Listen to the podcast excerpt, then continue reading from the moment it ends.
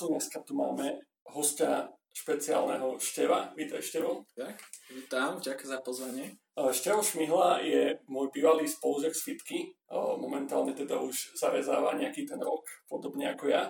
A je to preto, že prednedávnom hodil na Facebook, že dal svoj projekt Bible for You na Zeronet a keďže som nevedel pre je Bible for You ani Zeronet, tak ma to celkom zaujalo, tak som sa mu ozval a teraz sedíme tu. A budeme sa teda baviť o tom, čo je to Bible for You, čo je to Zeronet a čo sú to decentralizované nejaké internetové sieťové riešenia, ktoré pomáhajú či už obchádzať cenzúru alebo zabezpečovať o, availability alebo dostupnosť nejakých riešení. Ale tak začal by som možno tak o, z iného konca, že ako sa poznáme. Ľudia, čo mňa poznajú, vedia, že ja som ateista a som vola, kedy bol celkom taký militantný a Števo, Števo je veriaci človek, však Bible for you asi vám už napoveda, že to bude trošku o Biblii a my sme mali veľmi zaujímavé debaty o náboženstve, aspoň ja si to tak pamätám, teda neviem, že, či, či ty si to pamätáš takisto. Hej, pamätám, pamätám. A boli to teda veľmi zaujímavé debaty a mňa teda fascinuje to, že keď sa ľudia aj z rozdielných názormi vedia porozprávať o uh, zaujímavých veciach, a to je teda aj princíp sekularizmu. A vlastne ten Bible for You, ak správne teda rozumiem, o čom je, uh, zabezpečuje, aby sa ľudia v krajinách, kde dajme tomu cenzujú nejaké náboženstva, dajme teda primárne kresťanstvo, aby sa ľudia mohli dostať k Biblii. Je to tak? Uh, hej, hej. Ono v podstate tá Biblia, čo je unikátna pridaná hodnota je, že je dostupná vo viacerých uh, tzv. darknetových sieťach, k tomu sa ešte dostaneme, a ktoré zabezpečujú, ako bolo povedané, dostupnosť a väčšiu šifrovanie, bezpečnosť a anonymitu. A prečo je Biblia zakázaná a kde je zakázaná? Lebo na Slovensku si to asi veľa ľudí nevie predstaviť, že prečo by bola niekde Biblia mhm. zakázaná. Žijeme predsa len, že pomerne e, prevažne väčšinovej kresťanskej spoločnosti mm. aj európske okolie je také, že, že kde je Biblia zakázaná, prečo je zakázaná? Uh, čo som si študoval o tom, tak oficiálne je zakázaná asi len v Severnej Kórii. A ten problém môj projekt nerieši, keďže tam není ani internet poriadne. Ale vo veľa krajinách, v Číne alebo aj v niektorých uh, militantných, alebo teda krajinách, kde je veľmi silný uh, islám a podobne, tak oficiálne zakázaná není, ale mohol by človeka dostať do problému, keby videli, že cez internet pristupuje k napríklad Biblii a tak. Čiže primárne nejde o to, že by nebola oficiálne povolená, ale je, je to ako keby, že keby si pozeráš porno, dajme tomu krajine, kde to je trestné, že niečo takéto, to môže byť pre tých ľudí. Akože nechcel som prirovnať Bibliu k pornu, viem, že to vyznalo divne, ale v podstate, že je to niečo, že prístup nelegálnemu materiálu alebo ne, nejakému mm. kontroverznému materiálu, čo kvázi keď tá vláda kontroluje, čo vo veľa krajinách kontrolujú asi siete alebo sledujú mm. Trafik na internete, hey. tak to môže ťa dostať do problému. Hej. Ono napríklad jedna z tých sietí aj Tor vznikla oficiálne vlastne, a možno k tomu sa ešte dostaneme, že americkou vládou, teda začala vyvíjať ten projekt, potom to dala ako verej, slobodnú licenciu k tomu, aby vlastne zabezpečila novinárom uh, slobodnejší prístup a ľuďom v krajinách, kde je cenzúra k informáciám. Žiaľ, druhá stránka mince je, že tieto siete sa často zneužívajú aj na množstvo ilegálneho napríklad Silk Road bol najznámejší taký uh, čierny trh internetový, ktorý už, už odpočíva. Zhodili FBI. A, a poskytoval prístup vlastne ne, najmä primárne k drogám, ale aj iným ilegálnym tovarom. A ďalšie, čo na Darknet sieťach býva žiaľ nechválne populárne, napríklad detská pornografia a takéto rôzne Čiže tá technológia sa dá použiť aj na dobré, aj na zlé. Hej, hej. že je to iba technológia. Ja by som sa ešte možno na chvíľu vrátil uh, k tomu obsahu, predtým sa dostaneme k technológiám. A teda do vašej Biblia je dostupná na rôznych zdrojoch. Pobavili sme sa asi teda, že je možno neúplne bezpečne ísť na Bible.com alebo na nejakú pre takúto otvorenú stránku. Prečo si sa tomu začal venovať? Ako si sa k tomu dostal vôbec? Že, že si povedal, že idem spraviť proste stránku, ktorá bude poskytovať Bibliu ako obsah proste na Darknete. No, prvotná myšlienka bola asi ešte niekedy na vysokej, keď som písal diplomovku aj o bezpečnosti a nejak som sa dostal aj k Toru A ako celkom ma to zaujímalo ako technológia. A jedna z takých prvých vecí, čo ma tam napadlo, bolo, že či, či tam je nejaká Biblia. A ak som skúšal hľadať, po nejakej do, dobe dlhšej hľadania som aj našiel jednu stránku, ktorá mala jeden preklad, preklad, čo si človek musel stiahnuť v zipku, potom rozbaliť v pdf a mi prišlo také nepraktické, že lepšie než nič, ale a plus ešte preklad zo 17. storočia, čo King James Version ktorý má ťažšiu angličtinu. Takže mi prišlo, že by možno bolo fajn tam spraviť aj niečo viac užívateľsky jednoduché a aj viaceré jazyky. Ale nemal som tedy na to až taký skillset a časom vlastne tak som to nechal tak. A potom asi neviem, dva, dva a pol roka na to som sa raz o tomto bavil s jedným kamarátom a tiež podobne niečo rozmýšľal. A škoda, že tam je nejaká taká Biblia na Tor sieti alebo tak. A, a vtedy som si uvedomil, vtedy som už aj riešil svoju osobnú stránku, čo som po, z hodu okolností skúsil len tak zo strany, že ak to dám aj na, na Tor. Zistil som, že to je až tak ťažké a už mi tak napadlo, že to, už by som to aj vedel niečo také spraviť a tak som sa do toho pustil. Vlastne Tor bola prvá taká sieť, kde som to dal. No, ako si teda začal, že skade si zobral text, že Biblia asi akože originálny text nemá už copyright, ale tak preklady predsa len, mm-hmm. že, že sú asi nejako autorsky chránené, sú asi aj nejaký public, hovoril si o prekladoch, však jazykov na svete sú proste stovky, tisíce možno, neviem, že, a, a, ako si, skade si to ukúpiť? Mm. No, začal som že, s tým, že som kedysi ešte na vysokej škole sme mali predmet, kde sme vyhľadávali informácií, kde sme mali skúsiť stiahnuť a potom nejak vyhľadávať v nejakom množstve kvanta textov a vtedy mi napadlo, že prečo nie Bibliu, že to má celkom aj takú dobrú štruktúru, robustný text, tak kopu prekladov, že ideálny kandidát. A tak som pokravuloval čiže niektoré stránky, čiže spravil som si niečo ako robota, čo chodil po, chodil po stránke, zobral text, skopíroval do nejakého štrukturovaného formátu, išiel ďalej a takto som zo pár prekladov to bol taký začiatok. Potom som vlastne zistil, že kopec prekladov už je takto v štrukturovanom nejakom programovo spracovateľnom formáte. A s tým, že som odtiaľ vybral teda len tie, čo sú public domain, čo sú akože není na to autorské právo, lebo je to star, starý preklad. A plus nejaké, čo sú Creative Commons licencované, čiže akože sú bezplatne šíriteľné za predpokladu, že aj bezplatne budú šíriteľné ďalej. Čiže tak som sa dostal k textom. Čiže mal si nejaké texty a teraz čo si s nimi chcel robiť? Že chcel si iba zavesiť akože, že nekonečnú stránku, že človek si scrolluje, alebo že, že ako si to chcel, aby to vyzeralo. Ak, ak, viem, ako to vyzerá teraz, ľudia si to môžu pozrieť, ale aký bol tvoj zámer? Si spomínal, že nechcel si, aby to bolo zipko, pdf tak čo si, čo si chcel, aby to bolo? Jednoduché, človek príde na stránku, vybere si preklad, jazyk, preklad, knihu a kapitolu a proste má tam tú kapitolu proste na stránke a jednoducho klika ďalej alebo tak. A zároveň dal som to, to tam aj na stiahnutie v PDF-ku, XML-ku, TXT a unikátne pridaná hodnota v Lateku. Všimol som si, že tam máš aj uh, sekciu, že ako keby pre začiatočníkov, alebo že keď, keď mhm. človek nevie, že skade začať, že je tam nejako zoradené sú tie texty, že toto vychádza skade. Uh-huh. To bolo také je to také ako keby také, že akoby základné biblické pravdy, čo keby možno niekto sa zaujímal, že proste má veľkú Bibliu teraz kde začať, tak taký nejaký sumár zhrnutie. A to vychádzalo, že som našiel niečo, čo môj pradedo ešte robil kedysi, tak to som použil ako podklad, tam píšem a, a lebo sa mi veľmi páčilo, akým spôsobom to písal, tak som to prepísal do angličtiny a použil a toto máš dostupné tiež v rôznych prekladoch, zatiaľ iba Angličtina, slovenčina. OK. A koľko máš momentálne jazykov, čo sa týka samotnej Biblie? Na webe. Uh, asi by som musel kuknúť, ale zo pár desiatok jazykov to je. A, no a prekladov asi stovka.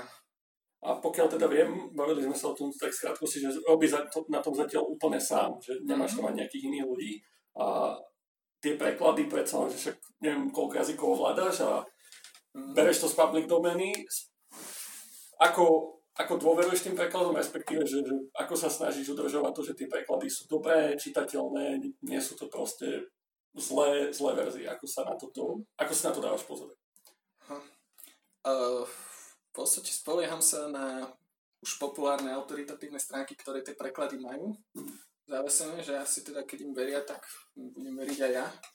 Akože slovenské, no, ktorý tam mám jeden preklad, ale anglické ako tak poznám, ostatné, no spolieham sa. Mal si nejaké feedbacky od ľudí, ktorí sa tam dostali, že mm, niečo bolo zlé alebo nepresné, alebo zatiaľ mm, sa ti nestalo? Mal, zo pár.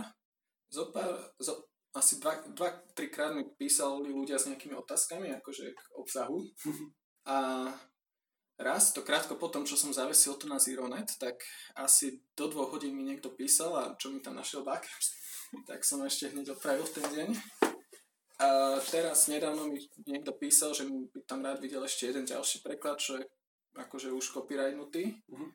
A tak som napísal autorom toho prekladu, že aké sú podmienky, kebyže to tam chcem zavesiť bezplatne. Takže takéto feedbacky. Plus napríklad na Freenete, keď som to tam dal do nejakého ako diskusného fóra, čo tam je, tak akože ocenili to, že sa akože do cenzurovaných krajín ďalší obsah dostáva. No, píšu ti teda ľudia, ty tam máš na webe normálne svoje meno a kontakt, alebo si tam pod nejakým pseudonymom, alebo ako to fičí? Hej, som tam pod nicknameom Morzeux a mám tam e-mailovú adresu kontakt zavináš bibleforu.net že nie, nie, nie je to akože tajné, že si za tým, že ne, môžeme toto zverejniť. Hej. Akože, kto by vyhľadával Morzeux, si ľahko nájde mňa, čiže... Hej, to len tak uh, odbočka trošku. Uh, poďme možno teraz trochu tým technológiám. Už, sme, už si spomenul niekto, to Freenet mm-hmm. a teda. No, spomenul si, že prvý bol teda Tor. Čo je, čo je Tor? Mm-hmm. Uh, je to skrátka pre Deonian Router, a ktorý vznikol vlastne ešte v 90. rokoch, bol na to nejaký white paper, že ako by to mohlo fungovať. Potom v 97. to začala vyvíjať DARPA, čo je americká akože bezpečnostná agentúra. A prvú alfa verziu mala niekedy okolo roku 2002. A neskôr to dali na internet pod, alebo teda odhalili tú technológiu, dali na to slobodnú licenciu a s oficiálnou verziou, že vlastne má to pomáhať ľuďom proste v cenzurovaných krajinách dochádzať k, bez, k necenzurovaným informáciám.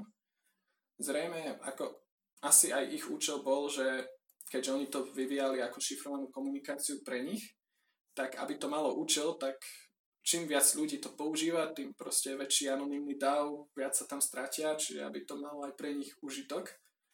Na druhej strane im to stiažilo možno to, že vypatrať niektorých zločincov, čo to zneužívajú na nelegálny obsah, čo už sme spomínali. Čiže tak skrátke, o čom tento alebo taká história. Od roku 2006 vzniklo hnutie Tor Project, ktoré vlastne to maintainuje, udržiava, vyvíja ďalej ja som si tento projekt stiahol, lebo tak tiež mm-hmm. testujem a uh, niekedy sa to hodí. Je to v podstate mm-hmm. free oproti nejakým plateným VPN-kám a teda. A to že čo som si tam tak všimol a neskúmal som to do hĺbky, tak možno ty mi povieš viac o tom, že vidíš tam ako keby nejaké hopy a potom ako kvázi nejakého hlavného píra a že, že vlastne ako keby tvoja trafika, z toho čo chápem, ide teda cez viacero mm. Spomínal si, že čím viac ľudí tam je, tak tým väčšiu šancu, hey. teda tým viac anonimný si, lebo sa stratíš dáva. Ako toto funguje? A ako fungujú tie hopy? Keď to ide, čo mňa akože prvé napadlo vždy, že keď to ide cez iných ľudí, tak nemôžu oni sledovať, čo, čo hey. ide cez nich. Ako, mm. ako toto funguje? No, funguje to asi tak, že hop je nejaká množina uzlov, nodov, Uh, kto, okolo 6000 je v súčasnosti a hoci kto sa môže stať ďalším takýmto nódom, ktoré vlastne existujú. A teraz ja idem pozrieť nejakú stránku, teraz ešte aj nejakú, to sa to použije aj na anonimné sledovanie proste bežných internetových stránok, aké poznáme. Uh-huh. Povieme ClearNet, akože internet, čo je viditeľný. Uh-huh. A idem na nejakú takúto stránku a teraz mne ten môj router, nemusím byť node, stačí, že sa tam pripájam a ten router mi zvolí cestu medzi nimi. Zvolí mi tri takéto uzly, s každým jedným si vymení akoby šifrovací kľúč a teraz pošlem, mám nejaký teda napríklad request na tú stránku, idem na, tu vlastne zašifrujem trikrát tými vlastne troma úzlami a teraz príde to k prvému, on odšifruje tú svoju časť, vidí odkiaľ to prišlo, vidí kam to ide ale, a vidí ako ďalší úzol, kam to má poslať. Potom prejde to cez ten úzol ďalej a ten vidí, že ten prostredný vidí, že to prišlo z jedného úzlu, má to ísť na ďalší úzol. A, a nevidí už zdroj a nevidí cieľ. Mhm. Príď, príde to k exit nodu, ten vidí, OK, prišlo to z tohto úzlu, smeruje to do, toh, do už na tento cieľ, na túto stránku. A naspäť vlastne tá odpoveď je tiež takým nejakým štýlom, že vlastne že tam si vlastne musia oni potom pamätať, že čo odoslali, aby to vedeli potom naspäť poslať, lebo... Ako, ako myslím, to... že tak nejak. A o, že v podstate, že to je, ľudia si to asi vedia vybaviť, že z filmov, keď tam pekne ponodou niekoho trekujú, len tak, tak nefunguje to trekovanie, ale presne, ty sa ako keby schováš za iné počítače a tým pádom dobre, že dojde tam a auto nie si ty, to je proste niekto iný. A oni nevedia, že koľko ešte za tým, mm-hmm. koľko bolo pred tým a kto je vlastne ten človek. No, dá sa to tak aj povedať. Hej. On vlastne aj ten názov, the, the Onion Router, že Onion, že vlastne akoby taká cibulová bezpečnosť, že niečo je viackrát tak zabalené a postupne sa odkrýva jak taká cibula. Uh-huh. A spomenul si teda, že dobre, že je tam aj nejaký clearnet a spomen- spomenuli sme tu už niekoľkokrát slovo dark Hej. Čo je dark web? Ako si to ľudia majú predstaviť? Lebo predsa len, že dobre, internet je internet, čo je na internete, tak asi sa tam vieš nejako dostať. A čo, je, čo je teda ten dark web? Respektive začneme asi tým, že čo je ClearNet. ClearNet je vlastne množina internetových stránok, ktoré sú bežne vyhľadateľné Google, Bingom, Yahoo a ďalšími prehliadačmi a ktoré vlastne sú bez nejakého špeciálneho softveru dostupné. Potom je poviem Deep Web, čo je napríklad aj napríklad moja Gmail, e-mailová schránka, čokoľvek, čo už nedá sa k tomu dostať voľne, ale je to schované za nejaký soft, cez nejaký software, proxy alebo heslo, alebo čokoľvek. A potom je Dark Web, čo je, alebo Darknet, čo je podmnožina toho Deep Webu. A to je množina stránok, ktoré sú v podstate prístupné len cez nejaký software alebo cez nejakú proxy alebo tak. A, o, ako teda, že dobre, že o, na bežné stránky sa dostaneš proste, že zadáš nejakú adresu mm-hmm. a dostane sa tam. A tu spomínaš, že potrebuješ mať nejaký software, čiže ten mm-hmm. software, cez ktorý sa tam dostane, že on, on ti poskytuje zoznam, že cez tento software sa dostanete sem, sem a sem, alebo a, ako si to mám predstaviť? Uh, rôzne. Ke, keďže teraz sa bavíme o Tore, tak tam to funguje asi takým štýlom. Existujú tam podobne, že človek, ak pozná stránku, dostane sa tam tá stránka vyzerá väčšinou, že nejaký zhluk znakov .onion.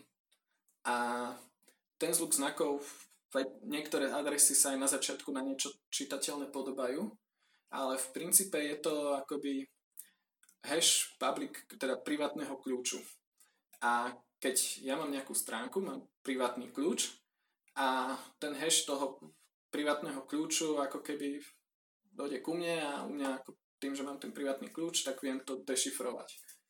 A, no a v skratke teda má tiež podobne, musí poznať tú adresu. A tá adresa, človek k tomu príde, konkrétne v ktoré sú populárne tzv. The Hidden Wiki, a čo sú akoby skrytá Wikipedia, ale väčšinou slúži na to, že je tam odkaz na prvé nejaké zaujímavé stránky. A plus je tam aj odkaz napríklad na vyhľadávače, čo špeciálne indexujú len Tor stránky. Takže cez to vie vyhľadať. A na Bible for You si môžeme dať .eu, viacero domén, som videl, že máš, že vie sa tam dostať ako keby cez ten clear web. A aký je teda rozdiel medzi tým, keď si tam bibleforyou.eu a keď tam idem cez Tor a chcem sa dostať ako keby na tú dark web verziu. Mm-hmm. Teda predpokladám, že máš aj tu. Hej. Teda takto, no, Bible for you EU nemám doménu, oh, ale mám so, net. Do net, sorry, sorry. Net.today, .rocks. A, o, to, je, to, to je vlastne ale mám tam akože odkaz cez Tor, že keď si to niekto napríklad cez Tor browser pozerá, tak vie sa rovno prekliknúť na tú Onion. Uh, ďalší spôsob je, že niekto napríklad narazí na tú Hidden Wiki uh-huh. a je tam kategória, že knihy a proste rôzne knižnice a a niekto, kto správal tú The Hidden Wiki, dal tam aj moju Bibliu. Uh-huh. Vlastne ja som začal tým, že som vytvoril na tej Wikipedii stránku o Biblii a potom počasí si to niekto všimol a dal z tých adminov a uznali to za hodné toho, aby to bolo na main page, čiže dá sa to aj takýmto spôsobom nájsť. Takže vlastne, keď sa k tomu človek chce dostať a nemal by si tú public adresu, mm-hmm. tak mhm. musel by fakt, že poznať, kde nájde tú wiki a nejak sa k tomu takto mm-hmm. dostať, že vlastne, že, že ten darknet mi príde tak, že funguje na základe ako keby uh, odporúčaní alebo referencií, mm-hmm. že mhm. človek ti dá vedieť, že aha, toto Hej. existuje. Hej, ako keď si človek pozrie nejakú guide, že ako za how to proste s Torom začať, tak kvázi k Hidden Wiki sa dostane. To, proste, to je taký štartovný bod v Tore. A spomenul si, že sú aj špeciálne vyhľadávače, mm. ktoré fungujú na Tore a tie dokážu indexovať všetko a ne, ne, nebrejkuje to princíp toho dark alebo ako, ako fungujú tie vyhľadávače? Uh, jednoducho používajú proste Tor proxy mm. a prehľadávajú stránky podobne ako tie clearnetové. Čiže akože snažia sa, dajme tomu, že z Wikin chodia na weby, indexujú ich mhm. a proste takto to... vybudujú nejaký index, ktorý potom vieš prehľadávať. Hej. Dobre, a čiže máme nejaký index, máme nejaké tie hidden wiki a na tú hidden wiki Normálna wiki funguje, že každý môže prispievať, sú tam nejakí moderátori, ten, čo veľa prispieva, má dobrú reputáciu, tak má akože väčšie slovo. Ako fungujú Hidden Wiki? Uh, dosť podobne. Ako ja som tam bol, akoby, keď som sa tam zaregistroval, tak som bol nový user a mohol som vytvárať akurát tak nové články a aj tie museli byť nejak schválené nejakým moderátorom. Tak som vytvoril článok o Biblii a v podstate tam bol len odkaz na moju Bibliu a plus dve ďalšie, čo som medzi časom našiel. A potom to niekto musel schváliť, aj to schválil a počase to niekto zmazal. Tak som dal revertnúť a naspäť tú poslednú verziu. Zas to čakal na approval. Potom to zase nejaký trusted user zmazal. O ňom som si nejak čítal, že ten tam dosť viac toho vandalizoval.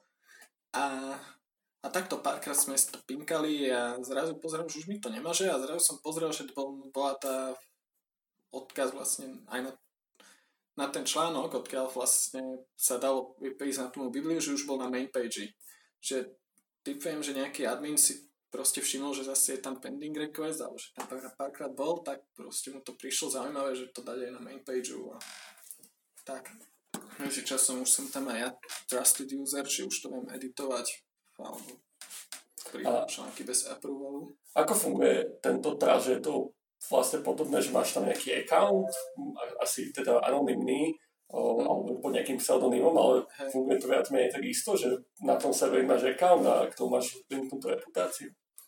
V princípe, hej, respektíve vidia nejaké aktivity, čo robím a tak, tak niekto, čo je nejaký tam moderátori, admini, proste potom dajú niekomu vyšší level alebo niečo je tam aj automatizované, že napríklad je tam určitý počet dní, tak už nejak zvýši rang alebo tak. OK. No, možno by som zaujal Tor, uh, lebo to z tohoto mi vyplýva, že teda funguje asi stále tak, že sú nejaké servery centrálne, kde sa ľudia pripájajú, aj keď sú schované za, nejakým, za nejakou sieťou, respektíve uh, sú ukryté za nejakými nódmi ale teda sú aj viac, viac decentralizované riešenia, ktoré ty používaš.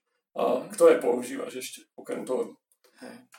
Ešte mi napadlo k tomu Toru, len taká pohode, pohode. vec, že uh, niektorých, napríklad v Číne konkrétne, tým, že tie módy sú uh, public, je to proste zoznamy pečiek, čo sú Tor tak samozrejme Čína všetky poblokovala, prípadne aj niektoré ďalšie krajiny, ako pokiaľ viem, tak Turecko a tuším aj Irán. Mm-hmm. Ale Tor na to vymyslel riešenie, že sú tzv. Tor bridge, čo sú, väčšinou sú to IPčky, ktoré, ktoré sú niekde v Amazone, v Digital Ocean, v Microsoft Azure, čo proste len tak ľahko nemôžu bloknúť, lebo by mohli odbloknúť nejaké proste stránky, nejaké dôležité stránky. Mm-hmm. Keďže veľké spoločnosti používajú tiež tieto cloudové riešenia a cez ne potom kvázi akoby začne prístup, že je to kvázi niečo ako VPN, že proste mm-hmm. cez čo človek potom prístupuje k týmto úzlom. A pokiaľ viem, nie som si istý, ak to je s Čínou, ale pokiaľ viem, tak zatiaľ to je postačujúce, aby je v týchto krajinách pristupovali k Toru. No, a používaš ale aj iné riešenia, a, takže to asi nepostačí na všetko, alebo si sa chcel hrať. Chcel som sa aj hrať a chcel som proste byť pripravený na všetko, však náhodou tento už bude úplne, že nejak vybabrú s tým, mm-hmm. tak prečo nevyužiť aj ďalšie možnosti a diverzifikovať riziko. A tak ďalšie, s čím som potom pokračoval, bol I2P, čo je skrátka Invisible, uh, Invisible Internet Project, čiže WI ako I2P. A ten funguje na takom princípe, že každý jeden človek, čo tam pristupuje, zároveň aj úzlom. Hm. A, a postupne začína poznávať nejaké ďalšie úzly a vybuduje si s nimi akoby spojenie. Uh, prvé proste minúty, hodiny toho používania, keď si to človek nainštaluje, tak proste nevie nič pristupovať, lebo vybudováva si cesty. A už Samozrejme si ich má zapamätané, čiže druhýkrát, keď reštartne, pripojí sa, tak už to ide rýchlejšie. A, a zároveň každý úzol je ako keby aj router toho, že má zoznam nejakých proste stránok, ktoré si prezera. Prípadne sú zo pár autoritatívnych, čo majú proste domény a kam, kam to directnúť. Mm-hmm. A keď chcem tam nájsť nejakú stránku, tak ak mám vo svojom routeri, viem priamo k, ku ktorému úzlu prejsť. Akurát tú cestu si vždycky volím cez nejaké tie tunely alebo cez niektoré ďalšie úzly. Ako si sám si akože povie, že kade chceš ísť manuálne? Ale... Nie, to robí niečo, to robí, to robí tá technológia, ten protokol, že na základe niečo ich tam proste selektuje vždycky náhodne iný a tiež to poskytuje určitú anonymitu a vyššiu bezpečnosť. A zaujímavé pri tejto sieti, že zatiaľ, čo pri Tore sa cez Tor dal aj chodiť do Clearnetu, tak táto I2P je už akože úplne izolovaná, že dá, dá sa cez to prehľadať len I2P stránky. Okay. A ja poznám maximálne akože peer-to-peer protokol klasicky, na ktorom fíče nejaké torrenty a tiež tam funguje nejaká peer discovery a to čiže akože keď si človek dá torrent, tak trvá nejaký čas, kým si nájde presne tie nódy, čiže tak, tak nejako podobne to funguje, že Dobre, ale ten peer-to-peer funguje väčšinou, že máš nejaký tracker, čo pozná tie iné nódy a cez to sa tam dostane. Že toto mi príde, že to, nič také tam nie je. Ako, ako nájdeš tie iné nódy? Dobrá otázka, ale priznám, že momentálne na to neviem odpovedať. Povedz tak, ale typujem, odhadujem, že sú nejaké, lebo viem, že tak je to aj pri, tuším, Zironete, že sú nejaké akoby presidované, alebo teda, že už konfigurač, no nejaké proste také prvé, dá sa to, viem, že pri Zironete sa to dá zmeniť, proste ak niekto pozná iné uzly, vie si ich tam navoliť. A čo cez diskusné fóra, GitHub alebo podobne, proste sa to tam vie proste dozvedieť. A s tými začne. O, čiže tá decentralizácia pri tom I2P stále ako keby nie je na úrovni toho, že kde je hostovaná tá stránka, ale je na úrovni toho, ako tá sieť funguje, alebo sú tam distribuované aj tie samostné hostingy? Je to len na úrovni, ako tá sieť funguje, že stránky, proste ak vypnem svoj server, tak stránka prestane existovať. Čiže stránky sú centralizované, ale trafik, sieť je decentralizovaná.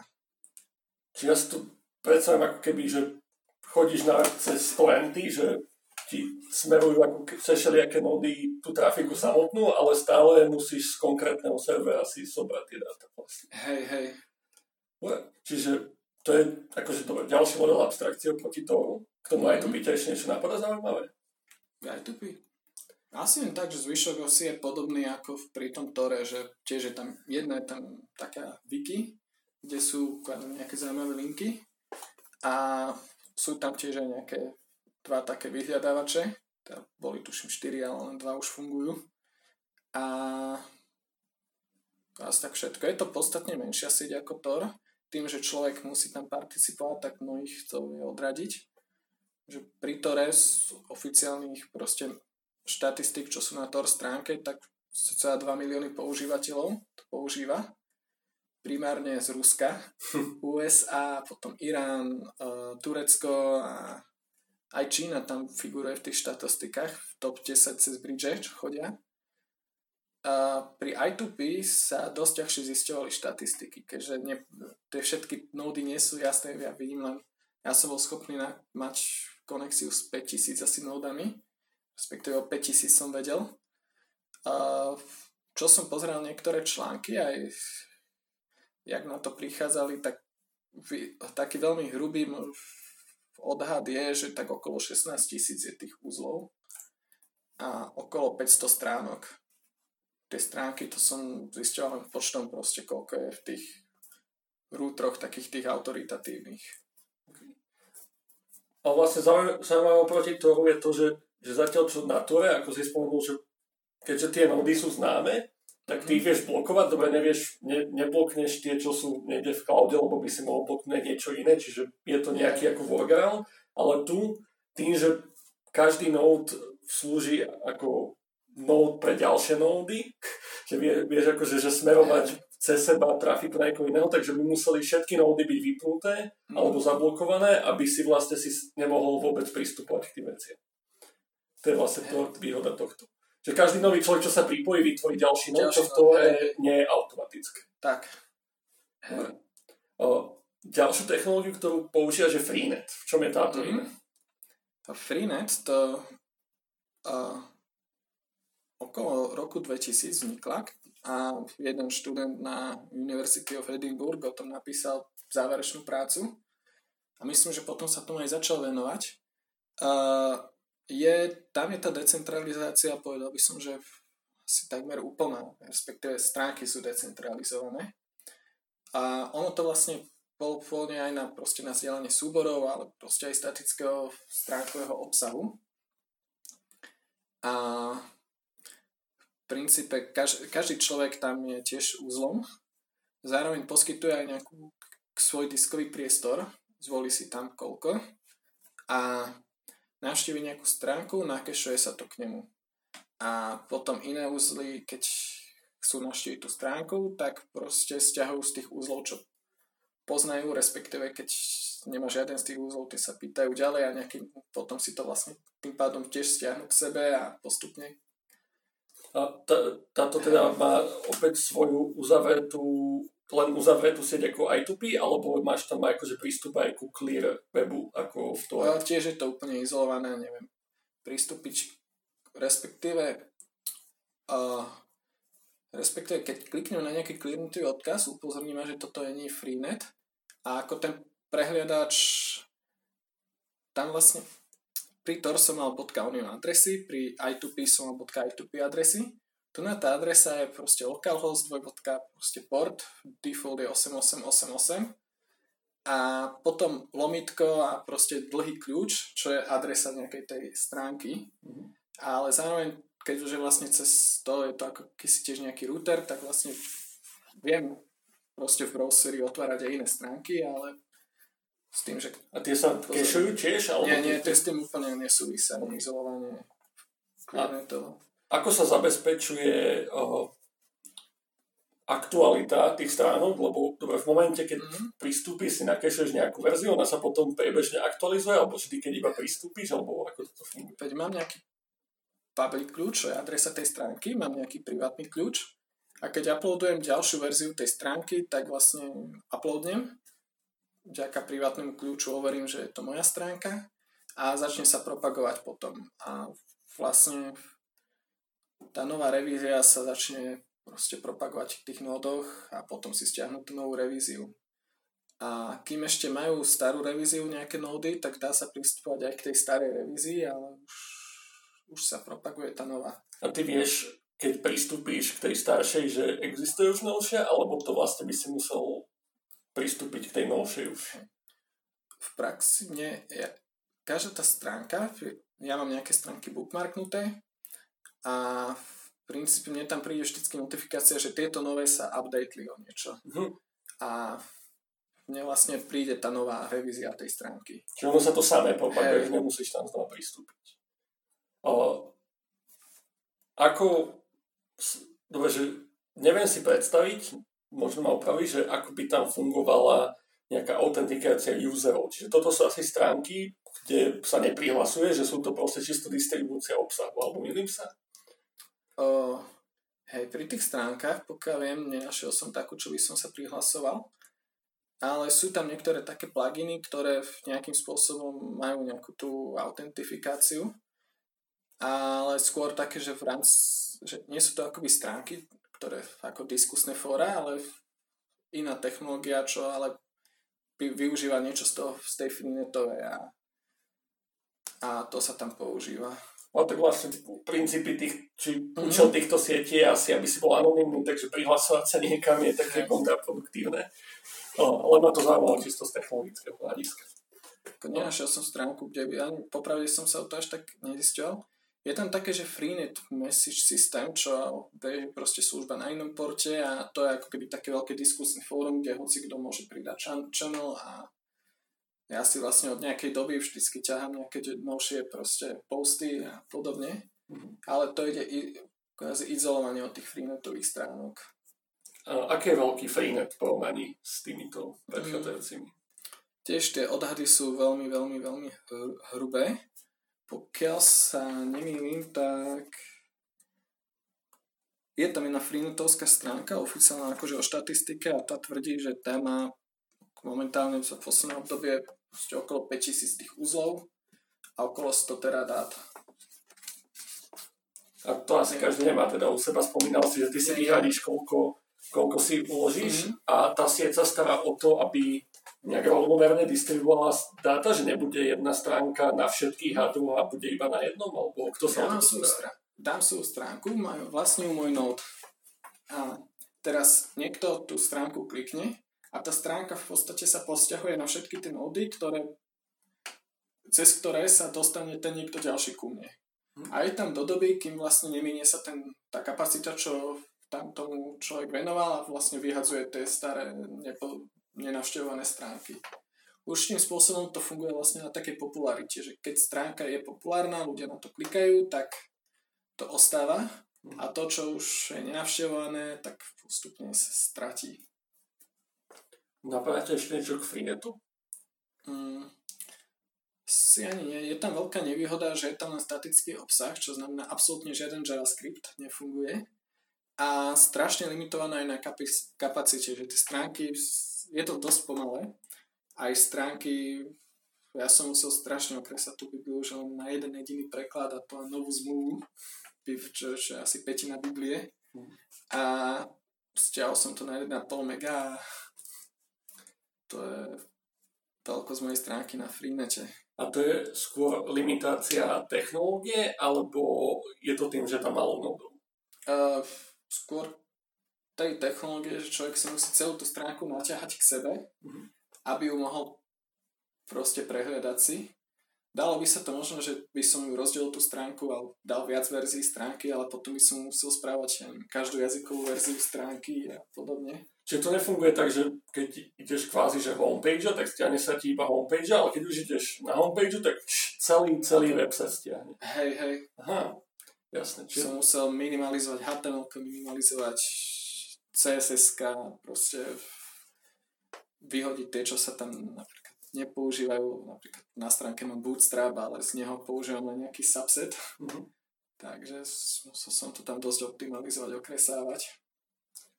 O, poslednú technológiu, teda mm-hmm. čo si posledne pridal a čo som si teda všimol, čo som na začiatku spomínal a prečo som to zavolal je ZeroNet. Mm-hmm ktorý teda si opísal, že spája teda BitTorrent, spája Namecoin, spája Tor, spája Bitcoin, čo znie ako, že dosť taký myšmeš technológií. Čo je to zač? Uh, z týchto technológií, čo sme si tu bavili, táto je najmladšia. Vznikla v 2015. Dokonca nedaleko od nás. Proste jeden chalan to začal, mal tú myšlienku. Uh, Tomáš Kočiš z Maďarska. Potom sa k nemu ďalší ľudia pridali a v princípe ona fun- dosť má niektoré veci má podobné napríklad tomu proste Freenetu, že tie stránky sú decentralizované, aj tí píry. Človek, čo stiahne, nainštaluje, stáva sa automaticky uzlom a, a vlastne peer-to-peer BitTorrent technológia funguje na distribúciu. Zároveň, a keď niekto vlastní stránku, tak má k nej public key a private key. A public key je bitcoinová adresa a private key je vlastne súkromný kľúč k tej adrese. Mm, a, a vlastne keď dáva nový obsah, tak vlastne tým privátnym kľúčom podpíše ten obsah a tým verejným kľúčom, tou adresou si ho sa overí, keď niekto stiahuje, že je to autenticky od toho používateľa. A čiže toľko z bitcoinovej kryptografie, z BitTorrentu, ďalšia technológia, čo je tam Namecoin. Keďže nie každému sa chce pamätať bitcoinová adresa, tak Namecoin zase bola vlastne prvá taká blockchainová technológia na decentralizované dns. Vlastne v tom Namecoin blockchaine je vlastne .bit adresa, ktorá kvázi pokiaľ človek nemá naťahaný Namecoinový blockchain alebo nepoužíva nejaké dns čo to má už naťahané, tak k tomu nevie pristúpiť, ale v Zeronete je proste jedna stránka na domenový server, čo vlastne má tie Namecoinové adresy, má Namecoinovú adresu a Bitcoinovú adresu páry. Tú stránku má naťahané 99% uzlov, lebo je v defalte, mm-hmm. čiže je prúdko decentralizované. A vlastne tak sa tam zariadi to, že nemusím si pamätať celú Bitcoinovú adresu, pamätám si len domena.bit, aby som akcesoval stránku. A,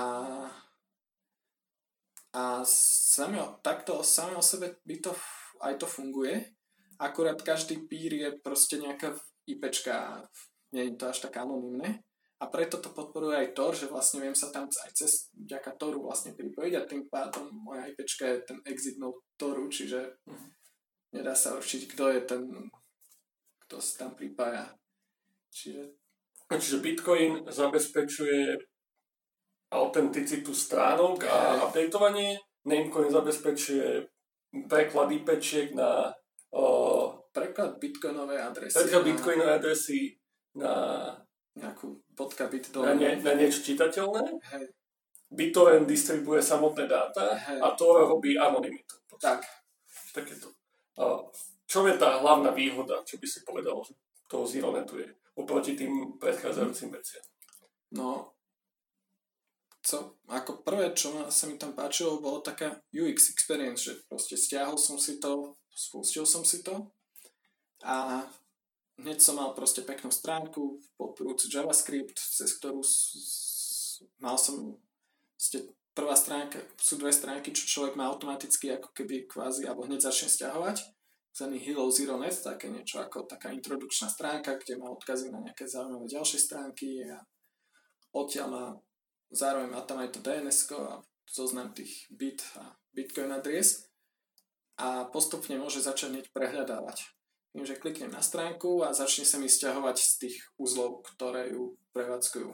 S tým, že ako náhle navštívim nejakú stránku, automaticky som na ňu nakonektnutý a v podstate celú si ju, alebo takmer celú, stiahnem si z nej to, čo je tam nastavené akoby povinné súbory a a ostáva u mňa, až dokým sa nerozhodnem, že tak túto stránku u seba nechcem, tak ju dám preč. A na takejto technológii to funguje, že kvázi tie stránky, ktoré navštevujem, ktoré, alebo ktoré som, som v tom, že toto sú dobré stránky, čo by mali byť zdieľané, tak u seba držím. A stránky, čo sa mi nepáčia, tak si vyhadzujem. Čo tam že manuálne akože povedať, hey, hey. Čo, čo chceš mať a čo nechceš mať. O, tu si spomenul teda, že funguje JavaScript a že sú nejaké povinné weby, čiže je to rýchlejšie ako ten freenet, dajme tomu, alebo lepšie? Hej, podstatne a hlavne čím viac decentralizovaná, tak tým rýchlejšie si to ťahám. A, a kvázi a tiež v podstate celú tú stránku si, respektíve stiahnem si by default celú stránku, ale už tam časom poriešili to, že keď stránka je naozaj veľká, najmä keď sa tam zdieľajú nejaké súbory, čo sú aj také stránky, tak bolo nemysliteľné stiahovať si celú niekoľko ja neviem, gigabajtovú stránku, tak kvázi stiahnem si to, k čomu pristupujem. Napríklad pri tej mojej Biblii tiež sa nestiahuje celá proste stránka so všetkými prekladmi, ale len základné proste HTML, CSS a, a JavaScripty, čo je okolo 1 MB a zvyšok si proste stiahne on demand, že proste kliknem na takýto preklad, tak stiahne mi tu to nevyhnutné, čo potrebujem vidieť. A keď sa niekomu fakt, že tá stránka páči, že povie, že fakt toto by sa patrilo zdieľať celé, tak je tam button, že proste chcem to stiahnuť celé a vtedy sa mu celá stránka naťahá celý obsah. Spomínal si, že to je najmladšia technológia, znamená to, že aj najmenšia, alebo ako to vyzerá? Počtom používateľov Hľadal som štatistiky, nenašiel som. Viem, že je tam okolo zaregistrovaných 5000 takých, že bit párov, že bit domena a bitcoin adresa. Používateľov, neviem koľko je. Viem, že tá, Hilo, tá základná Hilo Zero Net, tu som načítal cez vďaka, respektíve vedel som sa napojiť na okolo 600 nodov, ale to nemusí byť celá množina, to tiež nejaký subset. Neviem, koľko používateľov tam celkovo je, ale vidieť tam dosť aktivitu na tých stránkach. Keď pozriem nejaké stránky, nejaké fóra, čo tam sú, alebo tak, tak proste je tam aktivita. Vidím, že a plus vidím okolo 400 open GitHub issues, že proste a stále si niečo komituje, že proste je tam život a žije to. Ty si spomenul pár dní potom, ako si to nasadil, teda to už bolo dávnejšie, že za 4 dní sa to už, teda svoj web Bible for you dostal už aj na nejaké servery do Číny. Mm-hmm. Čo to znamená a ako to vyzeralo, že proste dostal sa do Číny. Už si to teda akože opisoval tak vo všeobecnosti, ale čo to konkrétne znamená pre tvoj web, že teraz je mhm. hostovaný aj niekde v Číne? Do každej stránky, stránku, ktorú hostujem, alebo ktorú mám, tak viem tam pozrieť si, že pokiaľ to nejdu cez Tor, čo boli tam nejaké, čo išli cez Tor, ale čo boli napriamo, tak kvázi boli tam, že úzly, ktoré sa ku mne na tú stránku dostali a ktoré ju majú ako konektnú tú stránku. A hej, boli tam aj dve z Číny úzly. No. Ten rozdiel medzi to a netorom, že ty to, to vidíš na protokole, alebo proste, a, ako vieš rozlišiť, či to bolo cez to pripojené, alebo nebolo to cez to pripojené? Uh, je tam, každá stránka má proste v pravom hornom rohu taký akoby control panel toho Zeronetu a vidím, že napríklad túto stránku, že proste buď, že som si ju ja stiahol, alebo som distribuoval ďalej z takýchto rôznych úzlov. A je tam nejaká štatistika, že z koľkých torových úzlov a je tam štatistika z koľkých netorových úzlov. Proste bola tam nejaká konektivita alebo niečo, aj koľko dát som proste prijali a koľko som stiahol, keďže napríklad tak ak mám stránku, ktorú ja priamo proste, ja som owner, mám svoj úzol, odkiaľ ja produkujem tie dáta, tak mám tam štatistiku, že teda, že som stiahol si nula, lebo ja som ten producer, ale mám tam štatistiku, akože koľko ďalej proste ten môj úzol to proste rozšíril ďalej. A potom, keď nejaká stránka si tú stránku stiahne, a tak tam má štatistiku, koľko dát si stiahla koľko šírila ďalej. Mm-hmm.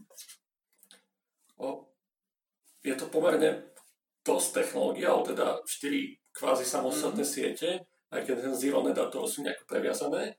O, je toto dobré podľa teba, alebo zlé, alebo že pre niečo asi dobré, pre niečo zlé, mm. že a, ako vnímaš tú ako keby fragmentovanosť kvázi toho decentralizovaného webu, že je to na dobro veci, alebo skôr to škodí momentálne? Hm. Nezamýšľal som sa nad tým, ale keď sa teraz zamýšľam, tak no výhoda je v tom, že kvázi nemusel vyvíjať nejaké koleso od znovu, ale proste sú ľudia, ktorí sa proste naplno venujú Toru, sú ľudia, ktorí sa venujú naplno Bitcoinu, sú ľudia, ktorí sa venujú BitTorrentu a dá sa povedať, že to robia dobre.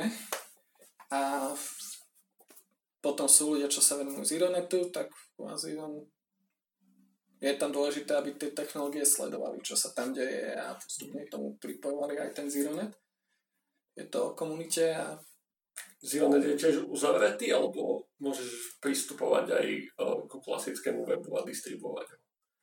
Uh, viem len k Zeronetovému, teda v tomto zmysle uzavretý.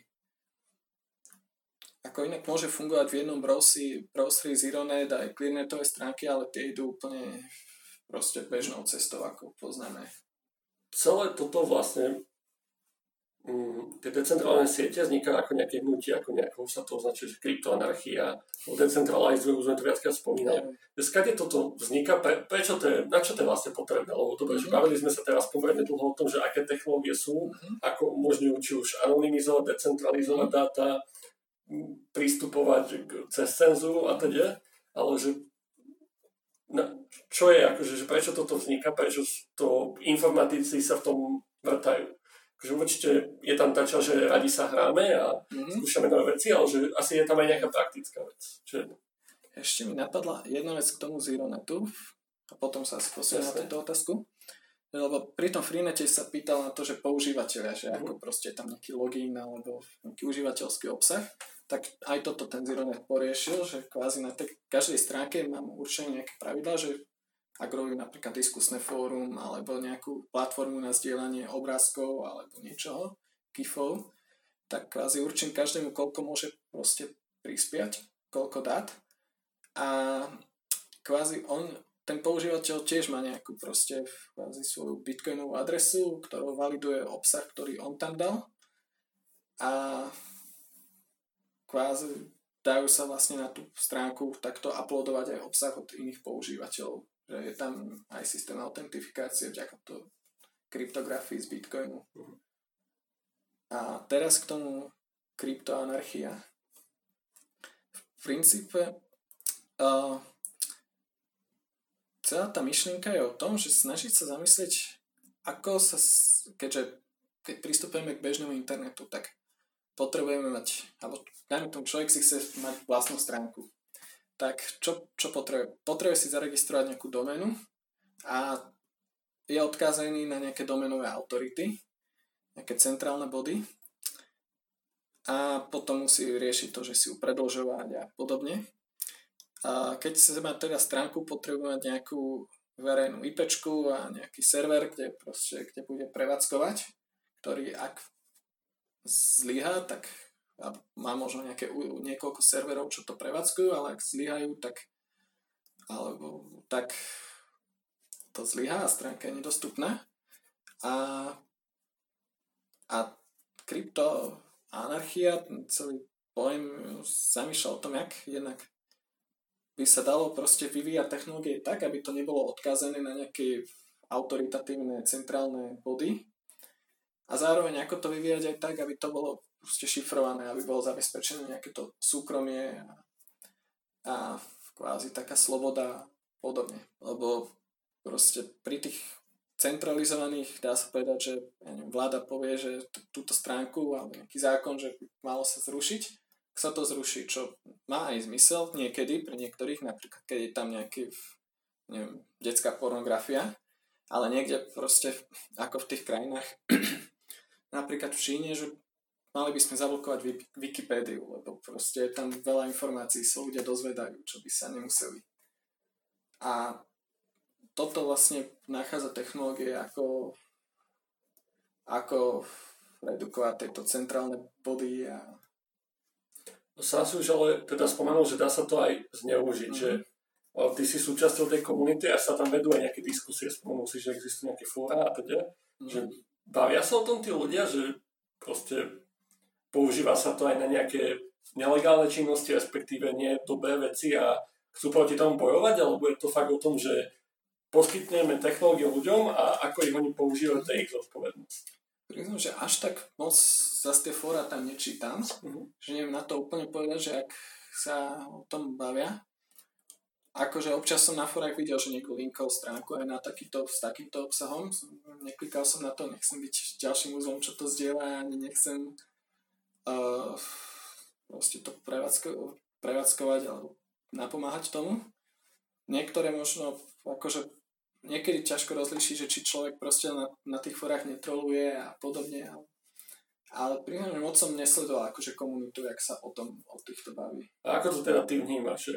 Mm, že nechceš šíriť ty tie veci, ale že Balo by sa tak, že tá, aj tá technológia by to mala nejako limitovať, alebo ani to nie je možné technologicky, vlastne tým, ako to je nastavené, alebo ako to ty vnímaš? Mm, neviem, že je to dobrá otázka, že je to určitým spôsobom pri tom Zeonete sa mi páči, že ľudia sami akoby kvázi rozhodujú na tom, že čo tam chcú vidieť, tým, že proste buď to sa na to pripoja, ale na mňa z všetkých týchto sietí značná nevýhoda je, že proste poskytujú tu proste je to ako keď, ja neviem, dajú sa zbranie a proste vo väčšine prípadov slúžia na obranu, ale dajú sa aj zneužiť na proste zabíjanie ľudí. A to vlastne nevie zabrániť z princípu tej technológie. Mm-hmm. Princípu aj tej myšlienky. A...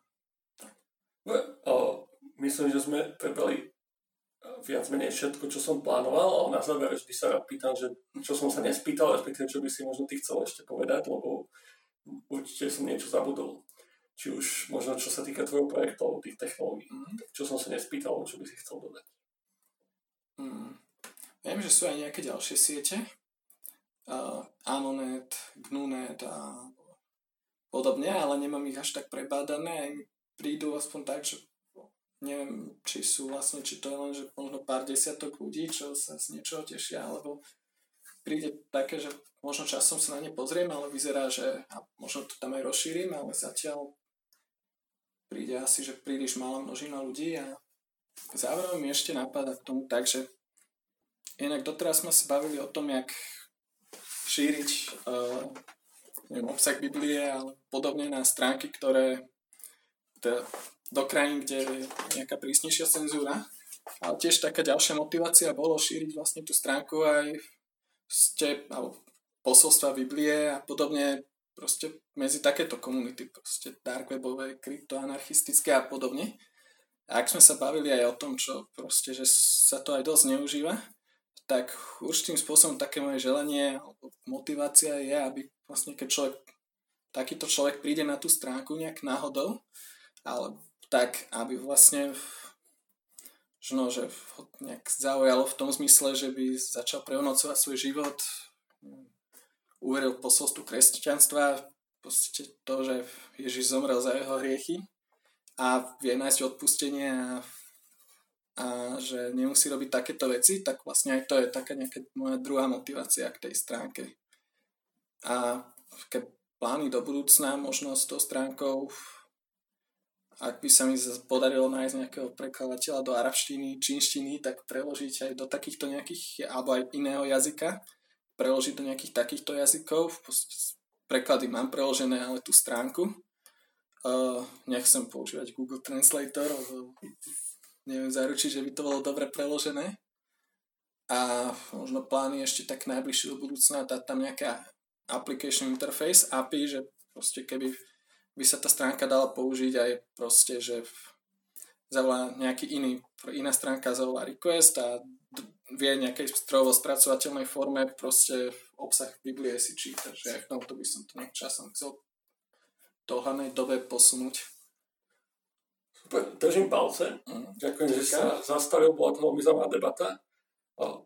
Ja teda pre ľudí vypočuli sa si to o takých technológiách, ktoré sa dajú použiť teda aj na zlé veci, ale aj na dobré veci.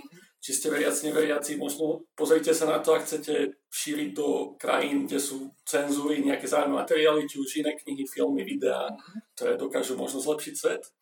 So, ďakujem ešte, že, že si bol. Ja ďakujem za pozvanie, za otázky. A pre poslucháčov šírte hlavne dobré veci, nešírte tam blbosti a do